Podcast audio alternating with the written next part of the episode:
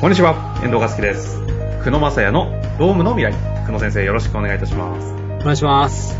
さあ、ということで今日も行きたいと思いますが、前回は社労士ってそもそもどんな仕事ということでね、あの、ローム、人のよろずやと言った後に1号、2号とかでやたら硬い話で、いろんなあのの脳内をね、書き回していただきましたが、今日はそんな中でも、すごい大事なテーマである労働時間についてちょっとやっていきたいと思います。で、そして労働法は最低のルールしか決まってないという話とかもあったのでね、そのあたりからいきたいと思いますが、労働時間、教えていただけますか？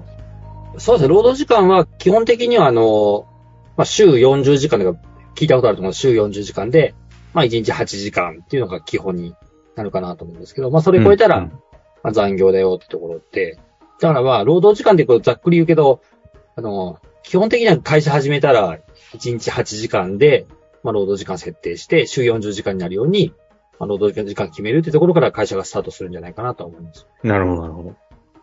まあそうですよね。さすがに、あの、私でも今、今のとこまでは知ってました。そうですよね。で、あの、これ、すごい私ポイントだなと思うんですけど、はい、大体、はい、はい。労働時間、私、まあ、新規開業する人とかと会うと、何時間、何時にしますかって言うとですね、まあ、ちょっと試しに聞いてみるんですよ。そうすると、隣の事業所が、9時6時だから私も9時6時にしますって言うんですけど、ほうほうほう。これは最も僕が良くないって思ってて、え、どこ、どこのポイントが良くないんですか？真似ってことですか？まあね、で、ここはね、あの、基本的には製造系か、サービス系かってほぼ全ての業種って分かれるんですけど、ほうほうほう。それによって労働時間政策っていうのは大きく変えなきゃいけない。えいきなり面白い話ですね。どういうことですか？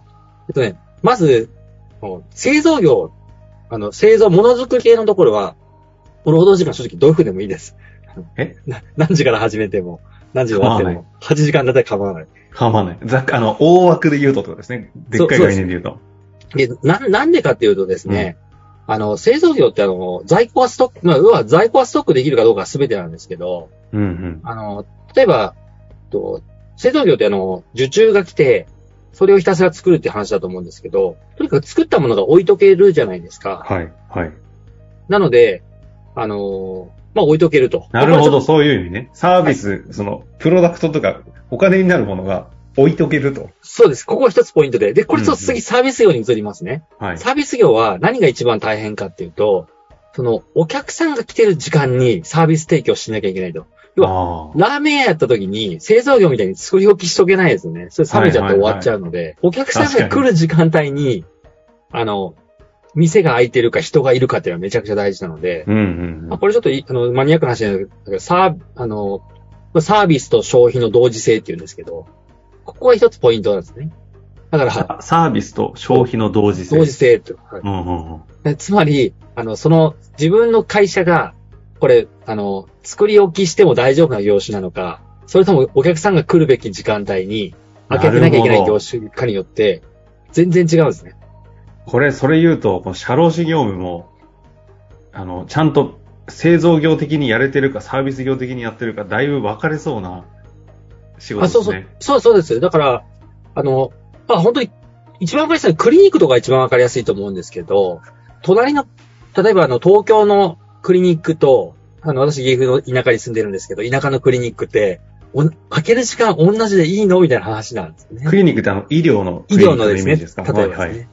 で、例えば田舎とかだったら朝8時ぐらいとか7時半から並んでる、あの、せっこ、あの、整形外科とかってあるじゃないですか。はいはいはい朝7時半ぐらいから上げちゃった方が、その時からガンガンにこう稼働していくんですけど、確かにね。東京で7時半とかだったら誰が来るのみたいな話になるのあで、とにかくサービス系は、お客さんが最も最大になる時間帯に開けとくっていうことがすごい大事になってきてあ。、基本中の、はい。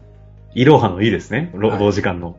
でもそこを意外と考える人少ないっていうのが、なんかやって、現場やってて思う感じです。なるほど。確かに。その視点から、労働時間考えることないかもしれないですね。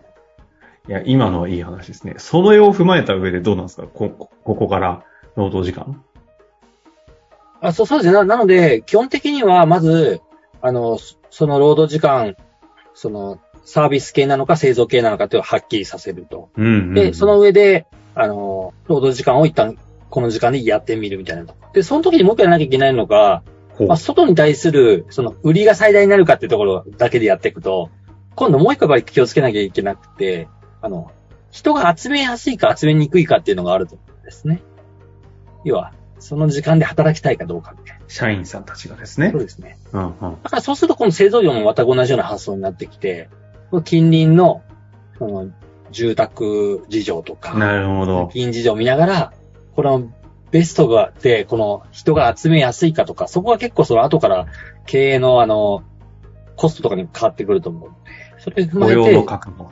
そうですね、検証するみたいなところが一つポイントなのかなと。いいですね。全く法律の話じゃないっていうね。全く違いますね、僕あの、事業設計上のローム事業設計上の、えでもここはね、実は大事なんですよね。すごい大事で。いや、すごい大事な話だなと聞いてて思いますが。え、そんな中で、いろんな観点がね、法律も含め今みたいな事業性の話もあると思うんですけど、まず絶対に抑えておきたい労働時間っていう意味で言うと、今の製造かサービスか。はい。で、そしてそれを前提に雇用の確保ができる、そのが外部環境、雇用、あの、マーケット環境どうなのかっていうのが、まずポイントって感じですかね。そうですね。それ以外にありますか？まあ、そまあそうですね。それ、あとはあの、なんか、最近だとですね、その、もともとその、あと8時間の中で、例えば、6時間超えると45分休憩っていうですね。これがそのあたりからちょっと、あ、知らなかったって感じですね。あの、6時間超え、超えで働かせようと思うと、間に45分休憩入れなきゃいけなくて、ええ。で、8時間超えだと、1時間休憩入れなきゃいけないんですね。で8時間に設定すると、労働時間を。だいたい1分2分オーバーするじゃないですか。はいはい、はい。そうすると、8それでも、あの、1時間の休憩確保しなきゃいけないので、基本的には8時間プラス休憩1時間で9時間従業員拘束するって話になるんですね。なるほど。あまあ、休憩を設定しなきゃいけないんですけど、あらこれまたね、ややこしいのが、休憩も別に、その、どのタイミングで取らせてもいいし、反対に休憩2時間とか3時間にしても問題ないんです。うんうんうん。まあでもそのあたり何時間にするかとかですね。まあ、このあたりも。取らせ方は、その、1時間をどういうふうに小分けにするかは自由なんですか？例えば15分と45分とかに分けてもいいしとか。?15 分4個とかもありってことですか？15分4個もぎ原則はありですね。あ、原則はありなんだ。はいただ、あの、食、食事とかできないじゃんとか、不平不満につながりますよね。あの、運営上無理だよね。。無理無理ですすとかね。あ、でもそっか、原則的には可能なんですね。そうですね。え、結局、労働時間って、何時間働けばいいのかとか、いつ働けばいいのかとか、なんか、何がポイントなのかがよくわかんないんですけど、今もうベースの考えはね、先ほど教えていただきましたけど、このあたりについてはどうですか？あ、い、いつっていうのは、あの、あ、日中とか夜とかです。